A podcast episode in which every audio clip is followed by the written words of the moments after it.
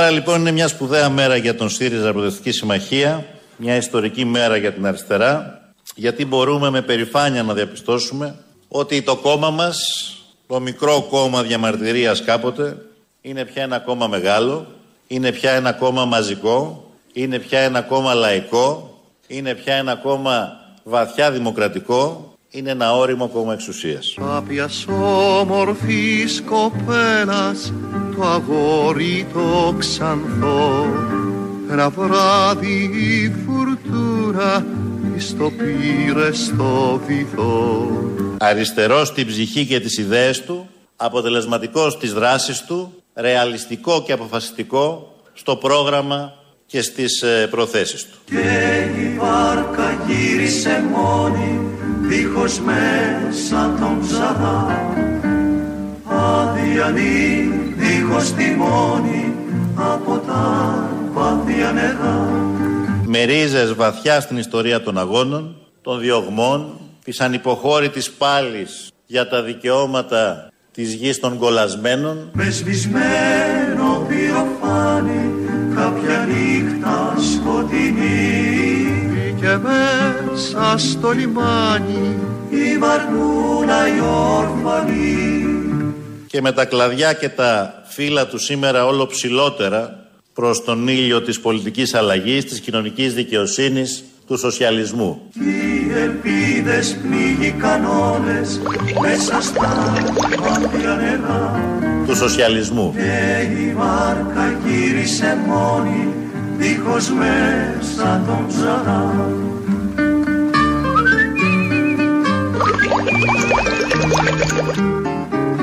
Με ρίζες βαθιά στην ιστορία των αγώνων, των διωγμών, της ανυποχώρητης πάλης για τα δικαιώματα της γης των κολασμένων, Ειδικά οι κολλασμένοι, ειδικά οι κολλασμένοι, όταν δόθηκε ευκαιρία ο ΣΥΡΙΖΑ να είναι κυβέρνηση, ε, είχαν δει τρομερά ωφελήματα. Να, οι εφοπλιστές για παράδειγμα, που είναι οι κολλασμένοι αυτού του τόπου, είχαν εφόρου ζωής απαλλαγή από την φορολογία. Ε, όλο αυτό, το τραγούδι είναι τραγούδι, το ξέρουμε. Και πάντα ο νους μας είναι σε αυτή τη βάρκα τη μόνη που γυρίζει μέσα δίχως τον ψαρά. Και όλα τα άλλα που πήγανε στον πάτο, οι ελπίδες και τα υπόλοιπα. Το άλλο είναι Τσίπρας. Λόγος στην Κεντρική Επιτροπή χτες. Μπράβο στο λογογράφο του, έχει βελτιωθεί πάρα πολύ. Έχει ανέβει ένα κλικ πάνω από Δελφινάριο. Δεν ξέρω τι υπάρχει πάνω από το Βελθ- Δελφινάριο, αλλά είναι εκεί. Τα βάλε όλα μέσα. Σοσιαλισμούς, φιλοσχές, όνειρα, ελπίδες. Όλα αυτά λοιπόν μαζί δέθηκαν με τη βάρκα που γυρίζει μόνη δίχως μέσα τον ψάρα, που έλεγε και ο Χαρικλής, Χαρικλίν με πι σίγμα, όχι με ψή. Και δένουν όλα αυτά πολύ ωραία γιατί έχουμε Τσίπρα ΣΥΡΙΖΑ. Σήμερα έχουμε ΣΥΡΙΖΑ διότι η Κεντρική Επιτροπή το Σαββατοκύριακο με νέα γραμματέα, με τον Πολάκη να διαμαρτύρεται, με τις καρικατούρες, θα τα πούμε αυτά στην πορεία. Αλλά να περιγράψουμε, μάλλον να ακούσουμε πώς περιέγραψε με τρεις λέξεις αυτά που ήθελε να πει. Θα ήθελα όμως να πω εδώ κάτι που αφορά κάθε ανήσυχο Έλληνα πολίτη και θα το πω όσο πιο σύντομα μπορώ. Με τρεις μόνο λέξεις. Εγώ ή το χάος. και η βάρκα γύρισε μόνη δίχως μέσα τον ψαρά Ωραία τι πάθαμε ε! Αδιανή δίχως τιμόνι από τα βάθια νερά Τα νερά της μαγούλας, εγώ αυτό κρατάω. Ναι, ναι, ναι. με σβησμένο πυροφάνι κάποια νύχτα σκοτεινή και μέσα στο λιμάνι η βαρκούλα η όρφανη Και θα το πω όσο πιο σύντομα μπορώ. Με τρεις μόνο λέξεις. Μένει και αποφασισμένη. Οι ελπίδες πνίγηκαν όλες μέσα στα βάθια νερά Τα νερά της μαγούλας, εγώ αυτό κρατάω. και η βάρκα γύρισε μόνη δίχως μέσα τον ψαρά Ή εγώ ή το χάος.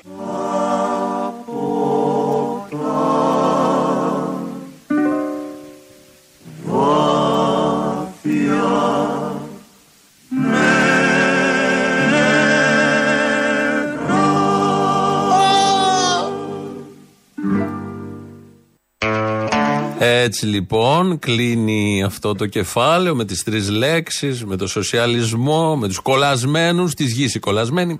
Αλέξη Τσίπρας από την Κεντρική Επιτροπή του ΣΥΡΙΖΑ, τη νέα Κεντρική Επιτροπή, οι οποίοι φουλάρουν τις μηχανές γιατί έχουμε εξελίξεις, θα έχουμε εξελίξεις, το καταλαβαίνει ο καθένας. Κάποια στιγμή εκεί που μιλούσε ε, προσφέρθηκε. Σε ό,τι με αφορά αγαπητοί σύντροφοι και συντρόφισσες, θα σας εξομολογηθώ κάτι. Είμαι εδώ. Μπορείτε να με αξιοποιήσετε. Μμμ, πολύ ευχάριστο αυτό.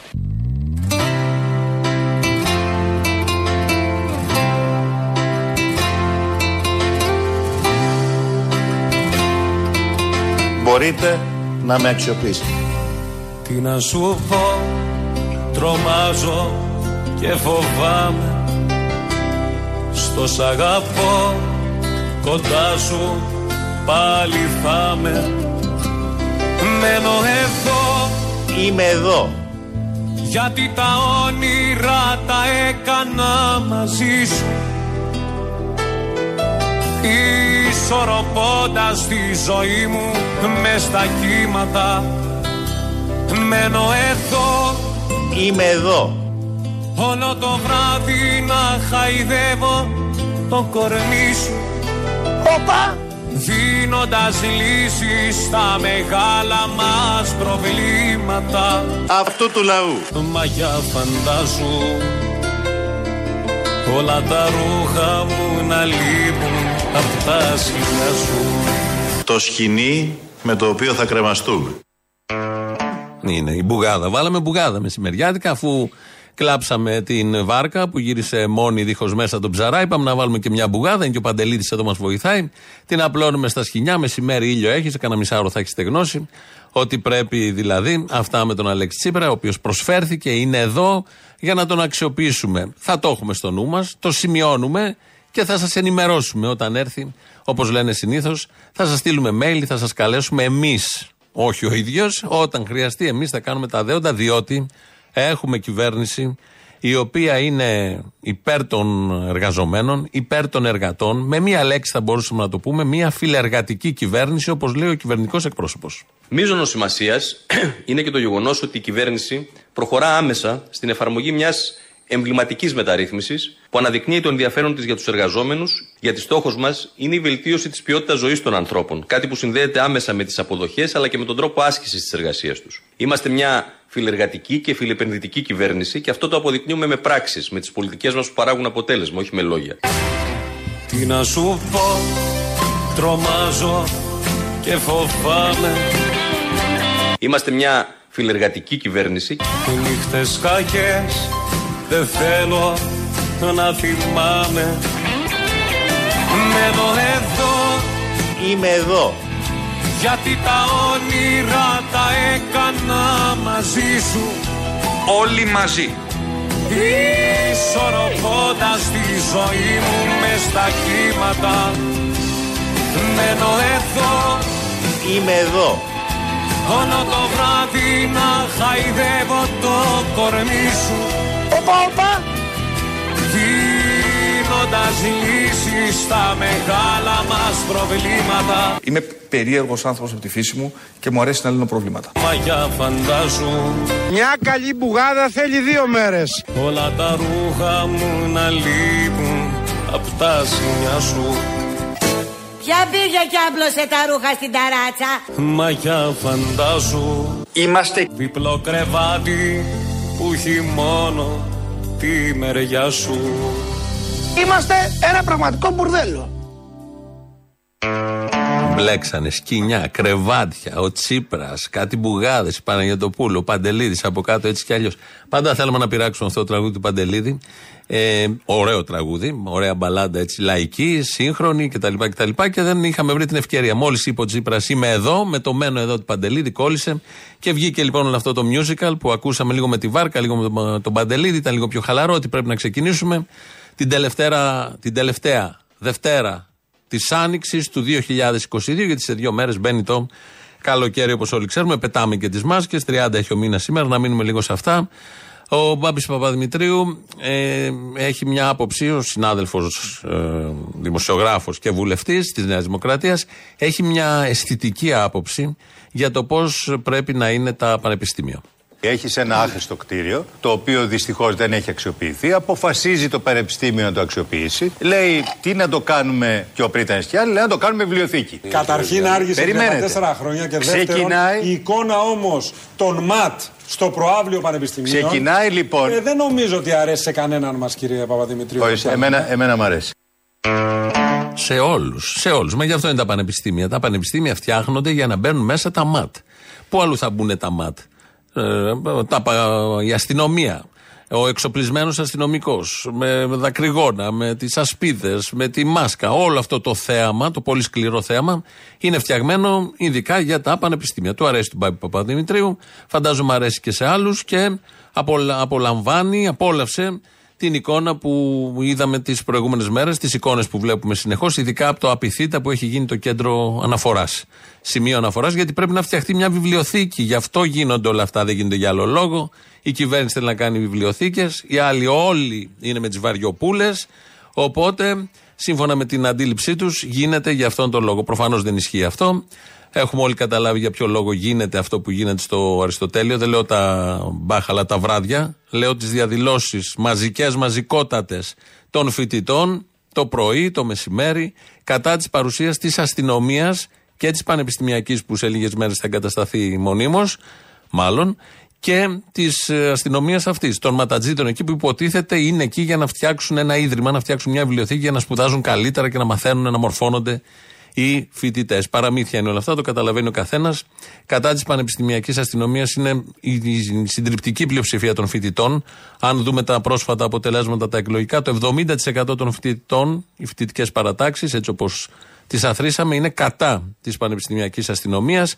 Κατά είναι οι σύλλογοι των καθηγητών και το διοικητικό προσωπικό. Κανείς ή μια συντριπτική πλειοψηφία δεν θέλει την αστυνομία μέσα, γιατί αυτό θα δημιουργήσει άλλα θέματα, τεράστια άλλα θέματα, στην ήδη παθογενή κατάσταση.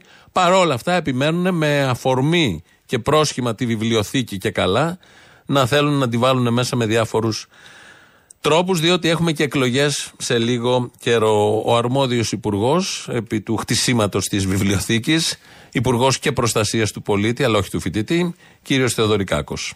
Κάνουμε το αυτονόητο στα πανεπιστήμια. Τα πανεπιστήμια, κύριε Αφιά, είναι χώροι μόρφωσης, γνώσης, έρευνας, επικοινωνίας, είναι χώροι ελευθερίας και γι' αυτό υπάρχει μια βασική προπόθεση. Ότι είναι χώροι ασφαλείς για τους φοιτητές και τους καθηγητές. Και η απόφασή μας είναι συγκεκριμένη. Έχει μπει μέσα στο πανεπιστήμιο δύναμη της αστυνομίας, η οποία θα μείνει εκεί μέχρι να ολοκληρωθεί η κατασκευή της Ναι. βιβλιοθήκης και μέχρι να γίνει κατανοητό σε όλους ότι η βιβλιοθήκη θα είναι εκεί, γιατί αυτά είναι αυτονόητα πράγματα για οποιαδήποτε σοβαρή και πολιτισμένη χώρα του κόσμου και για οποιαδήποτε σοβαρό πανεπιστήμιο. Είναι δίπλα στο φοιτητή. Εδώ η αστυνομία, εντάξει. Πολλές σχέσεις και επαφές δημιουργούν πόνο. Να, μία από αυτές. Ο φοιτητής που είναι κάτω πεσμένος, όπως λέει ο κύριος Στοδωρικάκο, η αστυνομία θα μείνει εκεί μέχρι να φτιαχτεί η βιβλιοθήκη. Γιατί όχι και μετά; Και αν πάνε μετά κάποιοι φοιτητές και πάρουν ένα βιβλίο και το κλέψουν, δεν το ξαναγυρίσουν και δεν τη λειτουργήσουν σωστά και δεν τη θέλουν τη βιβλιοθήκη, να μείνει για πάντα. Η δημιουργία να φτιαχτεί και αστυνομικό τμήμα απουθού, όπως έχουμε Λευκού Πύργου, ή δεν ξέρω εγώ συντριβανίου ή τι άλλο, να φτιαχτεί και ένα αστυνομικό τμήμα μέσα στο Αριστοτέλειο Πανεπιστήμιο. Ωραία κτίρια είναι ότι πρέπει, ώστε να λυθεί το θέμα, μιας που τα λύνουν με αυτόν τον τρόπο τα θέματα. Ο, αυτός που ο φοιτητής που λέει πονάω είναι ένας άλλος φοιτητής. Ο φοιτητής, ο τελευταίος που έφαγε το ξύλο, έπεσε κάτω, πήγε στο νοσοκομείο, τον είδαμε όλοι με ματωμένο στόμα. Ο Γιάννης Ντουσάκης ε, πήγε στο νοσοκομείο εκείνες τις πρώτες μέρες, του έβγαλαν ένα πόρισμα, έφυγε, αλλά επειδή πονούσε, ξαναπήγε προχθές στο νοσοκομείο. Γιατί είναι σοβαρότερα τα πράγματα από το αρχικό που είχαμε θεωρήσει όλοι. Και μίλησε, τον εντόπισε ο συνάδελφος Χρήστος Αβραμίδης και μίλησε όλη την συνομιλία. Το τι δήλωσε δηλαδή, το έχουμε ανεβάσει στο ελληνοφρένια.net.gr στο site μας. Εδώ ένα μικρό απόσπασμα. Εγώ ένιωσα ένα δυνατό πόνο στο, στο στόμα και στο κεφάλι. Μου πήρε κάπου στα 10 δεύτερα να συνειδητοποιήσει τι γίνεται. Ε, και εκεί που κατάλαβα ότι τρέχει αίμα η μύτη μου και το στόμα μου, έχασα τις αισθήσεις μου και έπεσα κάτω. Ήταν κάποια δευτερόλεπτα τα οποία πραγματικά δεν ήξερα τι μου συνέβη. Απλά από εκεί που είδα ένα συμφιτητή μου να έρθει και να με ρωτάει αν είμαι καλά, γιατί μάλλον θα έδει και αυτός στο αίμα στο στόμα. Ε, μετά η επόμενη εικόνα ήταν να είναι αρκετοί φοιτητές αλλά και ακαδημαϊκοί πάνω από το κεφάλι μου και να μου λένε μην ανησυχείς, δεν είναι τίποτα σοβαρό. Και, και εκεί ήταν που φρίκαρα εντελώς. Όλο αυτό το πράγμα με έχει κομπλάρει πάρα πολύ. Είναι πολιτική επιλογή να σημαδέψει παιδί με κροτουλάμψεις από το ένα μέτρο και να του τη ρίξει το κεφάλι. Και δεν είναι απλά πολιτική λογική. Είναι, είναι απόπειρα ανθρωποκτονίας. Αυτά τα πολύ ωραία από, το, από τη Θεσσαλονίκη πάνω. Την ιστορική Θεσσαλονίκη, ειδικά σε αυτά τα θέματα, έχει μια παράδοση και εδώ στο Απιθύτα το οποίο χτίζει, παντρεύει το παλιό με το σήμερα. Όλα αυτά για το καλό υποτίθεται της μόρφωσης, της παιδείας και των πανεπιστημίων γενικότερα. Αυτά μπορεί να είναι λίγο έτσι στενάχωρα θέματα. Ευτυχώς έχουμε τα πολύ καλά θέματα. Τα πολύ καλά έχουμε πρωτιές.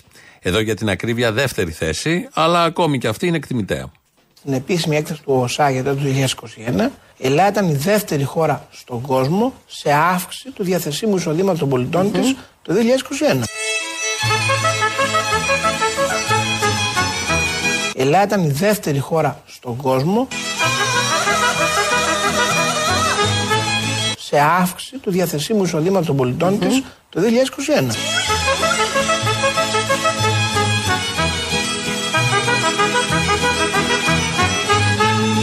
στην πραγματική Άρα δεν πάει ξεκινάμε και να λέμε λέγοντα από τη μείωση του συστήματο των πολιτών. Δεν υπάρχει μείωση όχι, όχι, δεν είπα μείωση. Δεν είπα, όχι, όχι, όχι, όχι. Δεν υπάρχει μείωση. Όχι, όχι, δεν είπα μείωση. Δεν είπα, όχι, όχι, όχι. Όχι, πρέπει να λέγονται τα πράγματα όπως ακριβώς είναι. Είμαστε δεύτεροι στον κόσμο στην αύξηση εισοδήματος. Άρα, οποιαδήποτε πρόταση, ερώτηση, παρατήρηση ότι έχει μειωθεί το εισόδημα των Έλληνων πολιτών δεν ισχύει. Το λέει ο Υπουργός Ανάπτυξης. Άμα ίσχυε, θα το έλεγε.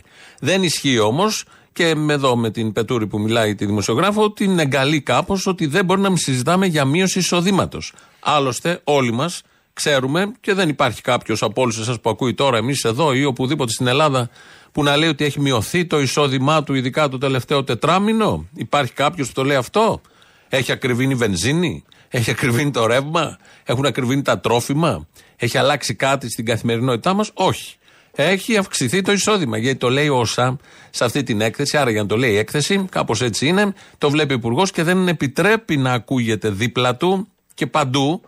Από τα κανάλια δεν ακούγεται έτσι κι αλλιώς, αλλά λέω τώρα εδώ κάπως έκανε μια ερώτηση δημοσιογράφος και την έφερε, έβαλε στη θέση της. Δεν επιτρέπεται να ακούγεται ότι έχουμε μείωση εισοδήματος. Μόνο αύξηση έχουμε. Αυτό ήταν μια δεύτερη θέση, σύμφωνα με τον ΩΣΑ. Να ακούσουμε όμως και δεν έχει σημασία σε ποια θέματα, τις ε, προηγούμενες πρωτιές αυτό που είπα ότι θα πρέπει και οικονομοτεχνικά να είμαστε πρότυπο για την Ευρώπη, θέλω να σου το πω με πολύ μεγάλο σεβασμό, είμαστε. Γιατί σε όλους τους ναι. δείκτες που εξέδωσε η Eurostat η Ελλάδα είναι πρώτη. Πρέπει να σου πω ότι αυτή τη στιγμή όλες οι άλλες χώρες της Ευρωπαϊκής Ένωσης ακολουθούν τα δικά μας βήματα. Είμαστε πρώτοι από όλες τις άλλες χώρες της Ευρώπης σου δημιουργεί και μια εθνική υπερηφάνεια να βλέπεις Eurostat και από πάνω βλέπεις τις χώρες και η Ελλάδα είναι πρώτη. Η Ελλάδίτσα μας, η Ελλάδα μας, η Ελλαδάρα μας καταφέρνει και είναι στους καλύτερους.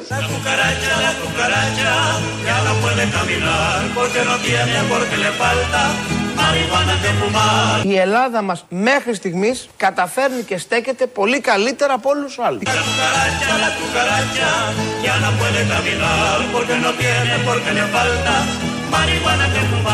Είμαστε πρώτοι και όλοι οι άλλοι μας βλέπουμε τα κιάλια.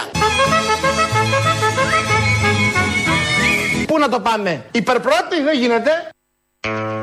Το έχει πει και αυτό. Αφού έχει μετρήσει όλες τις πρωτιές, ενδεικτικά εδώ βάλαμε 5-6, σε διάφορα θέματα, τομεί, όχι μόνο της ε, δικής του αρμοδιότητας, αλλά και γενικότερα, ε, είπε και αυτό. Αφού είμαστε πρώτοι, δεν έχει άλλη θέση πιο πέρα. Πού να πάμε, υπέρ πρώτοι δεν γίνεται. Αν γινόταν, θα είχαμε γίνει και υπέρ πρώτοι σε πάρα πολλά, σε όλα, σε όλα τα θέματα. Υπάρχει εδώ ένας ανταγωνισμός μεταξύ Άδωνη που λέει ότι είμαστε πρώτοι και τις πρωτιές που μετράει και ο κύριος Οικονόμου στο press room σχεδόν κάθε μέρα. Μας λέει ότι ε, έχουμε καταλάβει τον πλανήτη, ότι είμαστε στο πρώτο βάθρο και παγκόσμια επανάσταση, στην τέταρτη βιομηχανική επανάσταση και άλλα τέτοια. Μου στέλνουν και διάφορα μηνύματα εδώ. Λέει: Οι άνθρωποι πάντα έδιναν στα παιδιά ονόματα από ακριβά πράγματα. Ασημένια, Αδαμάντιος, Χρήσα, Μαράγδας, Ζαφύρης. Λογικά του χρόνου θα δούμε Βενζινία, Υγραέρης, Ρευματούλα, Πετρελαιάκης. Θα είναι τα Άννα Μαρία Βενζινία. Βάζουν και τους παππούδες μέσα. Ιωάννης Υγραέρης. Η Ρευματούλα Γεωργία, ξέρω εγώ. Αυτά τα ωραία. Χιούμορ με όλα αυτά που ε, γίνονται. Προσπάθεια δηλαδή ε, εξευμενισμού των νεύρων μας, γιατί αυτό είναι το χιούμορ περίπου, ή να γελάσεις με το τραγικό που συμβαίνει, μπας και αλλάξουν τα πράγματα. Αλλά θα αλλάξουν τα πράγματα, θα αλλάξουν τα πράγματα και αν είμαστε σοφός λαός και κάνουμε αυτό που ακολουθεί πρωθυπουργό, θα αλλάξουν για τα καλά τα πράγματα. Εάν ήμουν πρωθυπουργός της χώρας από τη στιγμή που η Τουρκία διεκδικεί 152 νησιά, από τη στιγμή που η Τουρκία προκαλεί στο Αιγαίο, θα έβαζα τον Υπουργό Εξωτερικών της χώρας και τους υπουργούς μου και τους βουλευτές μου να διεκδικήσουν Κωνσταντινούπολη, να διεκδικήσουν Ήμβρο και Στέμενο, έστω και πλαστικά, για να μπορείς να αντιπαρατεθείς, να διαπραγματευτείς.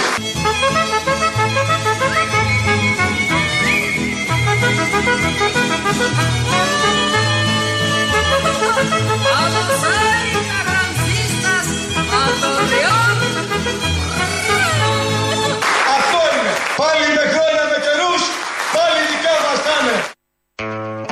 Είναι ο Βελόπουλος, ο οποίος κάνει συνεχώς κάθε εβδομάδα δύο-τρεις προεκλογικές ομιλίες. Ε, οκ, εντάξει, λογικό είναι αυτό, έχουμε εκλογές.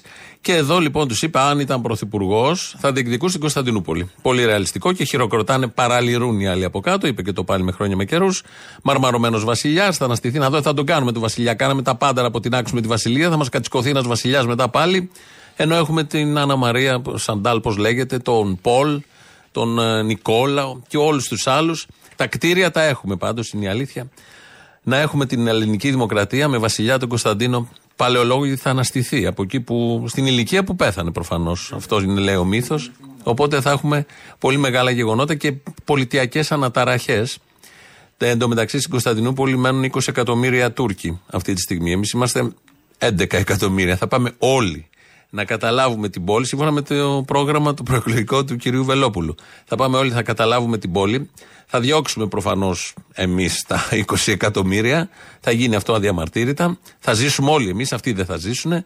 Και θα πάμε να μένουμε σε μια πόλη, χάος, που θα έχει σπίτια για 20 εκατομμύρια κατοίκους. Κάποια τεχνικά θέματα θέλω να πω πρέπει να εξειδικευτούν από το Βελόπουλο και όλους αυτούς που λέμε, λένε.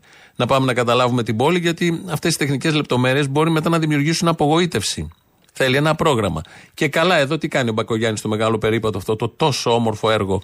Άμα είναι να φύγουμε και να κάνουμε άλλη πρωτεύουσα, να μην το πολύ ζαλίζει. Το βουλεβάρτο της Πανεπιστημίου θα μείνει κενό, αφού θα έχουμε πάει όλοι στα βουλεβάρτα της Κωνσταντινούπολης. Αυτές είναι λεπτομέρειες, οι οποίες μπορούν να ακούγονται κάπως πρόημε, αλλά όμως θα μας απασχολήσουν γιατί όλο και περισσότεροι Έλληνες γουστάρουν να πάρουμε την Κωνσταντινούπολη. Νομίζουν ότι θα είναι εκεί όλοι, στην πύλη, την ωραία, την Αγία Σοφιά. Θα πάμε να τα κάνουμε όλα αυτά. Οπότε τα θέτω από τώρα για να ε, τα μας απασχολήσουν, να μπουν στα προεκλογικά προγράμματα των κομμάτων, αυτών των κομμάτων, ώστε να έχουμε ολοκληρωμένη πρόταση. Πρέπει ο λαός να τοποθετηθεί επί ολοκληρωμένων προτάσεων. Είπαμε λαός. Είναι η κυρία Άννα Μισέλα Σιμακοπούλου στο πάνελ. Είναι και ο Πέτρος Κόκαλης, ευρωβουλευτής του ΣΥΡΙΖΑ, εκλεγμένος, και του κάνει μια ερώτηση. Και να σας πω και κάτι, κύριε Κόκαλη. Όταν λέει όλα αυτά για τους ολιγάρχες και για τα υπερκέρδη και ότι υπερ... Εσάς δεν σας γαργαλάει λίγο αυτό, δηλαδή. Όχι, καθόλου δεν με γαργαλάει. Γιατί εγώ πιστεύω ότι οι άνθρωποι θα πρέπει να είναι πάνω από το κέρδος. Και γι' αυτό, και αυτό υπηρετώ άλλωστε.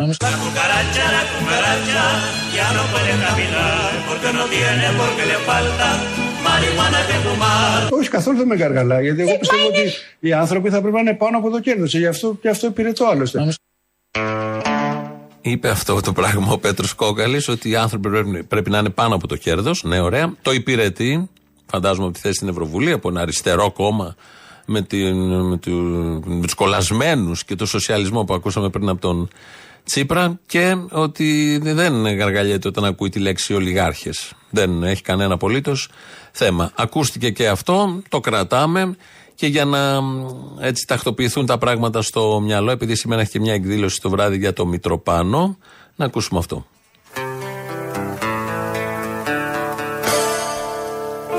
Μαύρο κράσι σαν αιματά στην αρένα Αδειάζει εύκολα το δεύτερο πακέτο Το μηχανάκι του καιρού δεν έχει φρένα Και η αγάπη σου κρατάει ένα στιλετό Είναι το σώμα σου γεμάτο ναρκοπαίδια Σκιά που κρύβεται στη νύχτα του καθρέφτη. Μέσα μου βλέπω πυρκαγιές και μαύρα σχέδια Όμως σε θέλω με ένα πάθος χαρτοπέχτη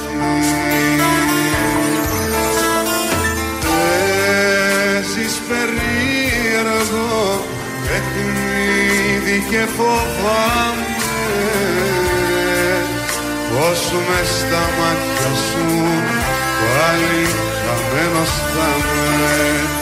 Παίζεις περίεργο παιχνίδι και φοβάμαι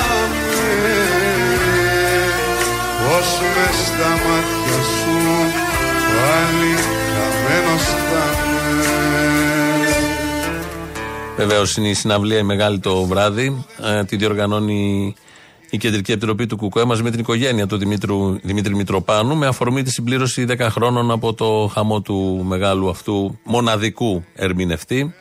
Ε, είναι στο γήπεδο του Πανιωνίου στη Νέα Σμύρνη στις 8.30 με τίτλο Της ψυχής στο παρακάτω. Δεν ξέρω αν θα παίξουν αυτό το τραγούδι που εμένα μου αρέσει πάρα πολύ. Ε, Είναι και από τα τελευταία. Τραγουδούν σήμερα το βράδυ συντρόφισσα Πέγγι Ζήνα, Παντελής Θαλασσινός, Βαγγέλης Κορακάκης, Λάκης Παπαδόπουλος, Μίλτος Πασχαλίδης, Γιώργος Σαμπάνης, Κώστα Τριανταφυλλίδης. Η παρουσίαση σκηνοθεσία επιμέλεια είναι του Ηρακλή Μιχαηλίδη, καλλιτεχνική επιμέλεια Γιάννης Παπαζαχαριάκης. Αυτά λοιπόν σήμερα το βράδυ. Δεν ξέρω αν υπάρχουν θέσεις και πόσο ανοιχτό είναι κτλ. Γιατί αυτά γίνονται ανάρπαστα. Αλλά θα γίνει μια ωραία καλοκαιρινή όπως πρέπει εκδήλωση, συναυλία με τα τραγούδια του Δημήτρου Μητροπάνου. Νομίζω αν υπάρχει ενότητα σε αυτόν τον τόπο, γιατί είναι μια λέξη καραμέλα που τη χρησιμοποιούν όλοι σε άσχετους χρόνους, για άσχετα θέματα. Αν υπάρχει μια λέξη και η εν- η ενότητα και μπορεί να εκφράσει το νόημά της, αυτό το απαντιέται από το Μητροπάνο. Νομίζω όλοι οι Έλληνες, όλοι οι Έλληνες λατρεύουν, γουστάρουν το Μητροπάνο όπου και να ανήκουν, ό,τι ταξική θέση και να έχουν, ό,τι πολιτική επιλογή και να κάνουν, στο Μητροπάνο νομίζω ταυτιζόμαστε όλοι. Πρώτο μέρος του λαού έχει σειρά τώρα, μας πάει και στις πρώτες διαφημίσεις. Καταρχήν να συστηθώ. Πουλουμαλαρά μου, σ' αγαπώ. Ελληναρά μου, σ' αγαπώ. Α, εσύ είσαι. Εγώ είμαι, ναι. Έχω καιρό να σε πάρω. Όλα καλά; Πώς Όλα καλά, όλα κομπλέ. Καλά. Λοιπόν, άκου τι σε πήρα. Δεν σου θυμίζει, ρε φίλε, το σκηνικό που κάνανε τώρα που θέλουν να κόψουν τα κόμματα από τις, ε, που θέλουν να κόψουν τις παρατάξεις από τα πανεπιστήμια. Όταν ήμασταν μικροί στη γειτονιά, που ήταν το παιδάκι που είχε την μπάλα και όταν έχανε η ομάδα του έτσι. Έπαιρνε την μπάλα και έφευγε. Ναι, αυτό. Τι μαλάκας αυτός πάντα, ε. Πολύ μαλάκας, ρε φίλε, και να δεις που έγινε δαπίτης μετά. Ε, σίγουρα, γιατί όλοι οι υπόλοιποι ήμασταν κατά της ιδιοκτησίας. αυτός όμως δεν ήταν, είχε την μπάλα κτήση του να πούμε και, μα- και έκανε ό,τι γουστάρει. Ε, ναι, Δεν ε, είναι ναι. ότι έπαιρνε και έφευγε, είναι ότι διάλεγε και σε ποια θέση θα παίξει. Ε, βέβαια. Αυτό Διάλεγε είναι θετικό. ομάδες. Διάλεγε τις ομάδες, ήταν πάντα επιθετικός. Σίγουρα θα πείτης. Είναι αυτή η περίπτωση. Ατομίσταρο, έπαιρνε την μπάλα και τρίπλαρε τους πάντες συνέχεια, του έπαιρνε την μπάλα α, φάουλ. Αυτό έβαζε γκολ με σπόντα Ω, Άμα, το και ήθελε να μετρήσει. Έριχνε καραβολίδες στα μούτρα των αλωνών. Το άλλο το γαμμένο που έλεγε τους παλιούς ή τους καινούριους κανόνες. Ναι, ναι, ναι. Λες και ξέραμε και τους καινούριους, λες και ξέραμε και τους παλιούς. Ποιοι ήταν οι παλιοί και οι καινούργοι. Αυτό σου λέω. Ποιοι ήταν; Τέλος πάντων. Μη συγχύζομαι. Θα πάω να πάρω μια δικιά μου μπάλα. Άκουγα χθες την εκπομπή που μιλάγατε για το Τέξας και για το περιστατικό που συνέβη στο Δημοτικό. Και μεταξύ σοβαρού και αστείου που πέταξε σε ένα αστιάκι ότι αν κατηγορήσανε κάποιο Ισλαμιστή ή κάποιον ε, έτσι λίγο πιο δικό τους παιδί, να ξέρεις ότι φροντίσανε να το κάνουν. Απλά, ναι, έγινε από άλλη μεριά. Ε, κατηγορήσανε, ε, υπήρξε κάποιος ε, Ρεπουμπλικάνος ε, αξιωματούχος όπου κατηγόρησε ένα τρανς άτομο. Παρεπιπτόντω δεν ήταν αυτός. Ε, θα έβρισκε μια μειονότητα, θα την έβρισκε. να Ε, την ε, φυσι- φυσικά, φυσικά. Ο άνθρωπος αυτός βέβαια χρειάστηκε μετά να αποδείξει ότι δεν είναι ελέφαντας. Προφανώς, παιδί μου, γιατί ήταν τρανς. Επειδή ήταν τρανς μόνο και μόνο θα έπρεπε να αποδείξει. Αν ήταν λευκός ετεροφιλόφιλος Αμερικάνος, δεν θα είχε κανένα θέμα. Δεν τα κάνουν αυτά οι, οι, οι λευκοί ετεροφιλόφιλοι Αμερικανοί. Όχι, το ξέρω. Αυτοί συνήθως γίνονται μπάτσοι και σκοτώνουν τον κόσμο με τα κεφάλια στα πεζοδρόμια. Ε, Το πιο όμορφο όμως είναι ότι επειδή πρόλαβε και το έβγαλε και ξέρεις τώρα, άμα είναι να, προσε... να βγάλεις την ατζέντα σου, γίνονται όλα πολύ γρήγορα. Φροντίσαμε και εμείς να πάρουμε μέρος έτσι σε αυτό το, σε αυτό το γεγονός. Πρώτος στο Sky, που υποτίθεται ότι είναι δημοσιογραφικό κανάλι και κάνει δημοσιογραφία. Αυτό, αυτό υποτίθεται. Ναι, Όντως υποτίθεται. υ- υποτίθεται. Ανέβασε το δημοσίευμα χωρίς να ελέγξει την πηγή. Ποια στιγμή, ήδη γιατί στην- ελέγξει την πηγή. Ό,τι και να πει θα το πιστέψεις. Στον κόσμο που απευθύνεται θα το πιστέψει. Το κατέβασε βέβαια μετά γιατί. Την, την πηγή θα ψάξει, το λέει ο Sky. Άσχετο μα είναι μούφα. Ναι, το. Ε, εντάξει. Έτσι κι αλλιώς είμαστε σε μια περίοδο που η αλήθεια είναι υπερεκτιμημένη. Είναι Το θετική. fake news πάει και έρχεται. Ναι, ας πούμε ότι ζούμε σε ένα multiverse όπου συμβαίνουν πολλά πράγματα ταυτόχρονα. Δεν έχει σημασία η αλήθεια. Σημασία έχει το τι θέλουμε εμείς να πιστεύουμε. Τα συναισθήματά μας πάνω απ' όλα. Αν είναι σωστά. Φρόντισε βέβαια και ο πρώην φίλος σας, ο ξέρεις, ο τύπος που έχει γίνει τώρα και κομματάρχης και θα κατεβεί με τους άλλους δύο φίλους του να το αναδημοσιεύσει. Ούτε αυτός βέβαια ανακάλεσε ποτέ ή είπε ότι ήταν ε, οτιδήποτε. Να πούμε ότι δεν είναι και πολύ ωραίο γενικότερα ή τουλάχιστον άμα θέλουμε να κάνουμε την Ελλάδα, ας είμαστε λίγο πιο προσεκτικοί ρε παιδάκι μου, έτσι για το καλό. Γιατί μιλάμε τώρα για παιδιά. Για παιδιά. Πότε θα, α, περίμενε, πότε θα βγουν τα εισιτήρια; Ποια εισιτήρια; Για τη Θεσσαλονίκη, την παράστασή σου. Δεν έχουν βγει ακόμα; Δεν ξέρω, δεν Εγώ το λέω πάντως. 23 Ιουνίου Θεσσαλονίκη. Στην πλάζ Αρετσού. Τσούς. Τσούς. Τσούς. Σε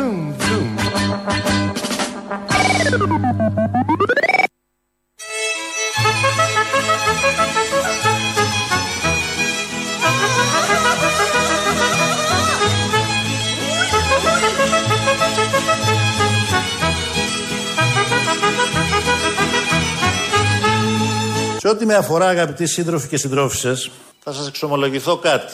Είμαι εδώ. Μπορείτε να με αξιοποιήσετε. πολύ ευχάριστο αυτό.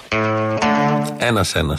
Ένα-ένα θα αξιοποιηθεί καταλήλως όταν οριμάσουν οι συνθήκες. Βγαίνει σήμερα το πρωί ο Σκουρλέτης στο Sky πάλι. Την προηγούμενη φορά που είχε βγει, πριν 10-15 μέρες, είχε πει διασκεδαστικό τον Κυριάκο Μητσοτάκη στην ε, ομιλία του στο Κογκρέσο. Ε, σήμερα το πρωί λοιπόν τον ξαναρώτησαν εκεί. Το έφερε και μόνος του, ήθελε να το πει προφανώς και ε, είπε ότι δεν τον είχε πει έτσι, δεν το εννοούσε έτσι. Ήταν κάτι της το ρητορικών. Και σε ερώτησή σας, σε ερώτησή σας, γιατί τον χειροκροτούσαν, σας λέω ρητορικά, μήπως ήταν διασκεδαστικός και απαντάω λέγοντας ότι βρήκανε τον άνθρωπο, τον πελάτη, τον δεδομένο, αυτόν ο οποίος τελικά ως αποδείχθηκε. Λέτε το ίδιο και τώρα.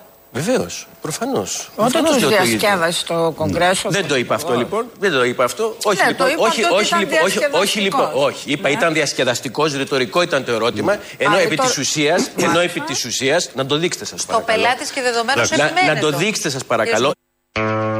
Πρώτον, δεν ήταν ερώτημα αυτό που έκανε ο Σκουρλέτη. Δεύτερον, δεν ήταν ρητορικό. Ξέρουμε όλοι τι εννοούμε όταν λέμε ρητορικό. Τρίτον, δεν θα το δείξουμε γιατί είμαστε ραδιόφωνο, θα το ακούσουμε. Γιατί λοιπόν να είμαστε εθνικά υπερήφανοι; Με τους αστείους παραλληλισμούς του Κιέβου με το Μεσολόγγι; Ε, μάλλον Γιατί; δεν- τότε δεν για τα κατάλαβαν χωρατά στο και τα Κογκρέσο. αστεία, Στο για το Κογκρέσο το χειροκρότημα, χειροκροτούσαν όλοι, για το δεν το χειροκρότημα κατάλαβαν που αυτό, πράγματι απέσπασε και μάλιστα είπε ότι ήταν και μεγαλύτερο από τους ε, βουλευτές στην Ελληνική Βουλή επειδή ήταν διασκεδαστικός. Είναι λίγο βαρύ να λέτε ότι όλο το Κογκρέσο χειροκροτούσε τον Πρωθυπουργό επειδή ήταν, μια διασκεδαστική ελαφριά η ομιλία συζήτηση, του. κατά τη γνώμη μου. Ορίστε. Ήταν μια ελαφριά συζήτηση που δεν πήγε στα επίδικα. Όλο αυτό λοιπόν, σύμφωνα με τη λογική του Σκουρλέτη, είναι ρητορικό. Το θέμα δεν είναι, μπορεί να έχει προφανώς οποιαδήποτε άποψη για τον Πρωθυπουργό, για το κόμμα που κυβερνάει. Λογικό, τα λέμε όλα αυτά, τα λένε. Αντιπολίτευση είναι, αλλά είναι αυτή η μέθοδος η πολύ παλιά. Παλιακή πια δεν πιάνει καθόλου, που σε βγάζει τρελό. Βγάζει τρελό εσένα. Τη λογική, τη λογική. Αυτό που έχουμε συμφωνήσει όλοι, ότι αυτό είναι τραπέζι, αυτό είναι καρέγκλα. Τώρα είναι μεσημέρι. Έξω έχει ήλιο εδώ στην Αθήνα. Όχι, δεν ισχύουν αυτά. Ισχύει αυτό που έχει πει αυτός που το έχει πει και όλοι οι άλλοι που πιστεύετε το αντίθετο. Είστε εσείς τρελοί και έχετε εσείς πρόβλημα. Αυτή η παλιά λογική, έχει πεθάνει αυτή η λογική, αλλά δεν έχει σημασία, είναι διασκεδαστική όταν ε, ακούγεται και παρουσιάζεται. Σαν σήμερα το 1941 ξυπνάνε οι Αθηναίοι μέσα στην κατοχή και δεν βλέπουν το πατσαβούρι του ναζισμού πάνω στην Ακρόπολη, γιατί το βράδυ δύο φοιτητές τότε, ε, καλοί φοιτητές, που δεν καθόντουσαν στα αυγά τους, ο Μανώλης Γλέζος και ο Απόστολος Άντας είχαν ανέβει και είχαν κατεβάσει την ε, γερμανική σημαία.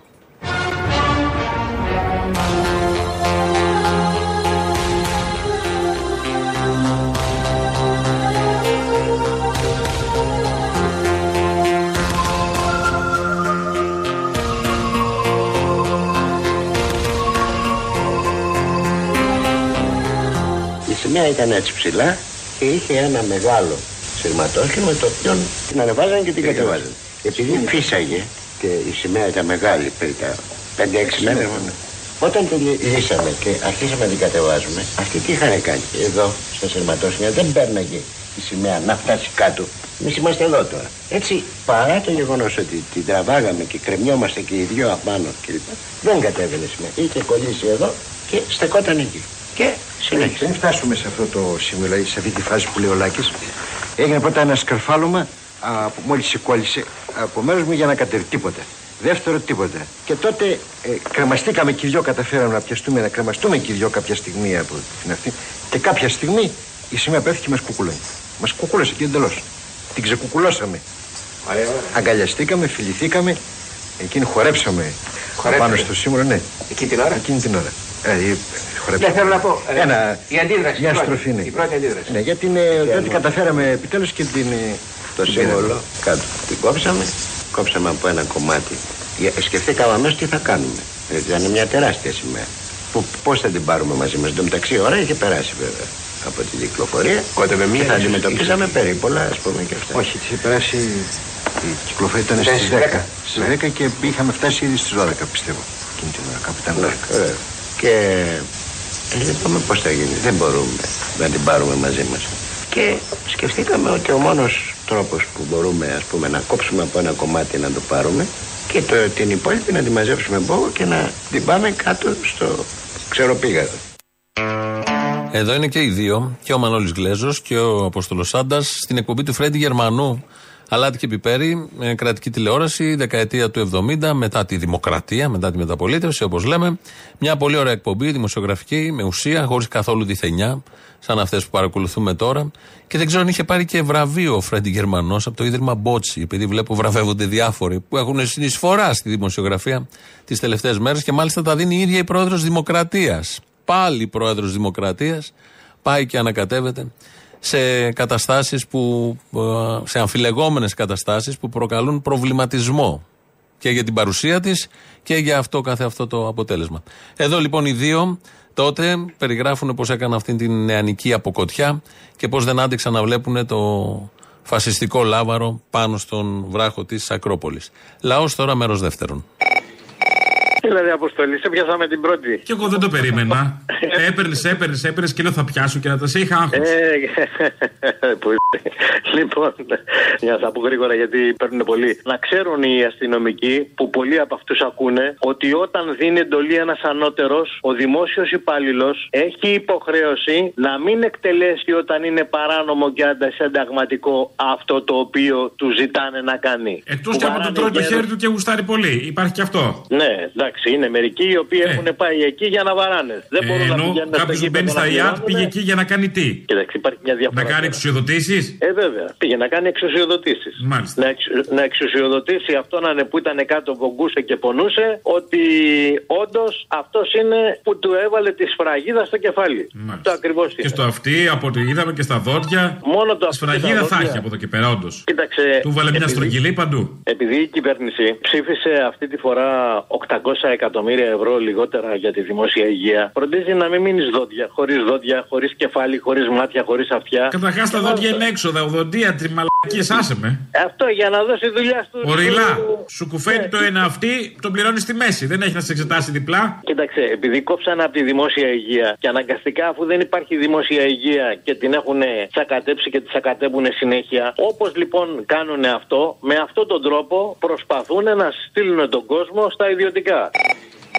Και κάτι άλλο, λέω σε όλο τον κόσμο να πάρει να διαβάσει αυτό το βιβλίο που λέει Iron Mountain, σιδηρό βουνό, το οποίο είναι στη Νέα Υόρκη. Να πάρουν να διαβάσουν, να δουν ότι ό,τι τραβάμε σήμερα και ό,τι γίνεται είναι όλα μέσα της νέας τάξης πραγμάτων. φίλε, Όπα, στην να το ήρθε. πραγματικότητα. Το είδες; Σκοπιμότητες, αδερφέ, πολιτικές Δεν, σκοπιμότητες. είναι- δεν είναι πολιτικές σκοπιμότητες. Ε, τι τώρα, νέα τάξη πραγμάτων που λες και τέτοια, γιατί; Δεν τρέπομαι να το πω δημοσίως.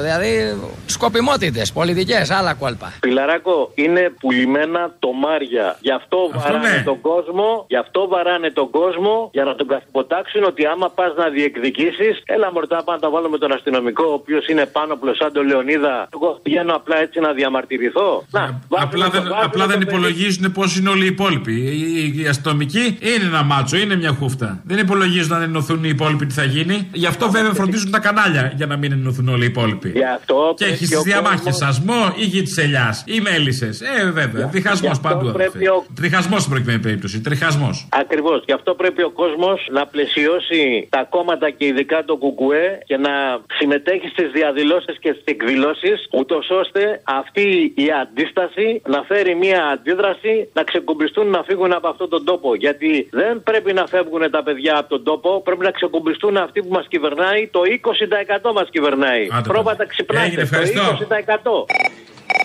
Καταρχήν θέλω να σου πω σήμερα ήμουν στο ληξιαρχείο, πάω για μια δουλειά του παιδιού τέλος πάντων και άκου τι γίνεται τώρα. Χαιρετάει υπάλληλο το πρωί 9.30 ώρα τον άλλον και του λέει καλό Σαββατοκύριακο. Που Σημαίνει ότι 9.30 ώρα το πρωί δεν ξέρω τι να πει, να πει 9 παραδέταρτο. Έφευγε για Σαββατοκύριακο και ήταν εκεί πέρα περιμέναμε πώ άτομα στην ουρά με στη ζέστη και λέει ένας παππούς πάει την πήρεξε την Παρασκευή. Και πατάνε όλοι κάτι γέλια. Πραγματικά είμαστε για γέλια και για κλάματα. Και τα κλάματα ξέρεις που έρχονται; Δεν ξέρω αυτά μα αληθεύει βέβαια. Κάτι άκουσα σήμερα το πρωί σε ένα ραδιόφωνο ότι λέει βγήκε ο Μητσοτάκης και είπε θα ζητήσει από τους δημόσιους υπάλληλους να κάνουν εργασία από το σπίτι για να ψεύδουν λιγότερο ρεύμα στα air condition κτλ.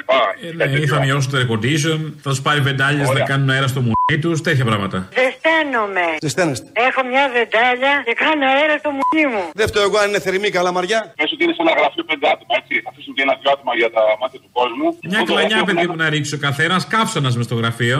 Ναι, μωρέ, εγώ σου λέω τώρα δύο άτομα να κάτσουν. Να έχουν μέσα ένα-δύο air condition. Οι άλλοι τι θα πάνε σπίτι τους. Από ένα air condition ο καθένας κάνουμε αυτά τα δύο air condition γίνανε πέντε. Άρα αυτός που ήταν στο γραφείο του από 8 ώρες, το πούμε και γλίτωνε το air condition της όλη την ημέρα, το θα πληρώνει επιπλέον 8 ώρες ρεύμα. Έξτρα. Κατάλαβες τι γίνεται; Σωστός.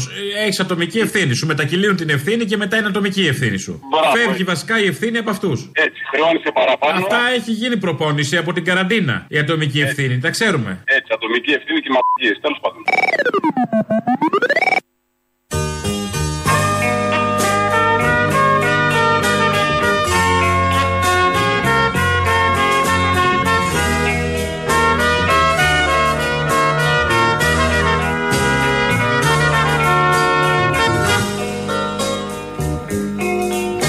Αυτό το καλοκαίρι το περίμενα Γαλάζιο σαν τα μάτια σου Καυτό σαν το φιλί σου. Μα πέρασε σαν να ήτανε φθινόπορο Γιατί εγώ δεν ήμουνα μαζί σου. Αυτός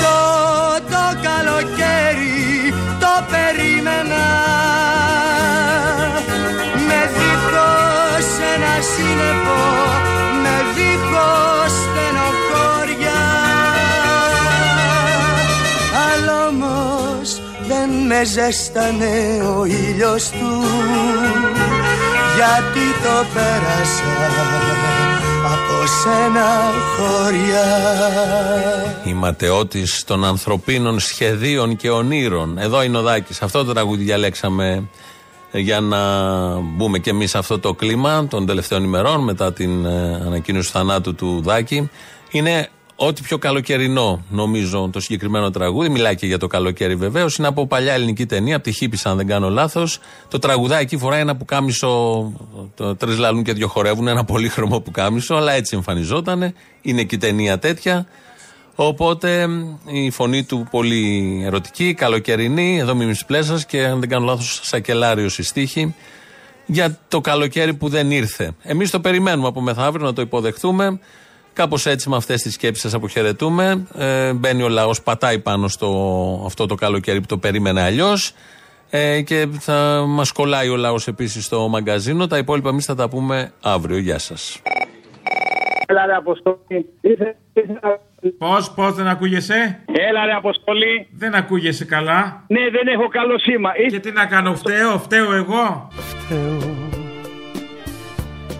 που χωρίσαμε Φταίω, φταίω εγώ. Τώρα όσο κι αν κλαίω Και συγγνώμη να λέω φταίω εγώ; Όχι, δεν φταίς. Λοιπόν, ήθελα να εκφράσω μια απορία, ρε φίλε. Και σας μιλάω εγώ τώρα που έχω ψηφίσει, κάποτε ψήφιζα λαός. Λοιπόν. Α, καλά. είναι δυνατόν. Και θες να μιλήσουμε κιόλας. Βρε σούργελο. Ρε, άκουσε με, ρε, να σου πω. Βρε νούμερο της κοινωνίας. Το τρι- Αφού ο ΣΥΡΙΖΑ έχει πάει πιο δεξιά, γιατί οι αριστεροί που ψηφίζανε ΣΥΡΙΖΑ δεν ψηφίζουν το ΚΚΕ και είναι μια ζωή στο 3%. Και σκεπτόμενος, εγώ λέω τώρα. Είσαι σκεπτόμενος εσύ που ψήφιζε Καρατζαφέρη. Άκουσε, άκουσε με, βρε. Άσε μας, αγάπη μου, θα μιλήσουν που είσαι σκεπτόμενος. Η μάνα μου, ακούς, είναι ακόμα στο 3% το κουκουέ. Γαμώ το κερατό μου. ε, Γιατί θα ψηφίσω κουκουέ αυτή τη φορά. Λοιπόν, πώς είναι. Τι διαδρομή είναι αυτή η ζωή; Ρε φίλε, ο- ο- ό,τι ό,τι ακούω πιο λογικό. Εντάξει, παπαριές. Και άκουγες κάποτε λογικό το Καρατζαφέρη.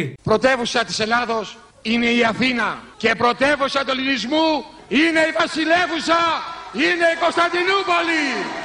Λοιπόν, άκουσε να. ε, τώρα δεν θα θες να ανοίξουμε την κουβέντα αυτή; Τι να σου πω, βρε αγόρι μου, λυπάμαι για σένα. Ο μόνο και εγώ λυπάμαι για μένα, ειλικρινά στο λέω. Λοιπόν, πώς γίνεται κύριοι εσείς που ψηφίσατε ΣΥΡΙΖΑ, αφού έχει πάει κοντά στο κέντρο, γιατί δεν φεύγει το 3% που είχε ο ΣΥΡΙΖΑ να πάει το ρημάδι στο κουκουέ να γίνει 8 και 10%. Και ξέρεις, σκεφτόμουν ρε φίλε, να ότι η μάνα μου εισέπρατε 6 νίκια και πήγε και ψήφιζε κουκουέ γάμο τον αντίχριστό μου. Δηλαδή, ο- μπαίνεις σε όλα τα Τα θέματα. έχεις μπλέξει ό,τι να είναι, ο- ο- άλλα, αντάλλα τη Παρασκευή στο γάλα. Αντιδημοκράτες, όλοι αντι, αντιπασόκοι, αντιμέρα 25, όλοι αντί και το κουκουέ γάμο το σπίτι μου είναι 3% ακόμα. Δεν γίνεται, ρε φίλε. Δουλεύουν, δουλεύουν ακόμα και οι ψηφοφόροι. Και Μένω εγώ στα site και βλέπω όλοι κοροϊδεύουν το Μητσοτάκι, κοροϊδεύουν το Τζίπρα, τον Αλέξη, τον έτσι, τον αλλιώς. Και γιατί δεν μάγκε είναι ακόμα το κουκουέ στο 3%. Πού είναι όλοι αυτοί που κατηγορούν όλοι. Και ψηφίζουν Λάο, μάλλον, ή Βελόπουλο τώρα.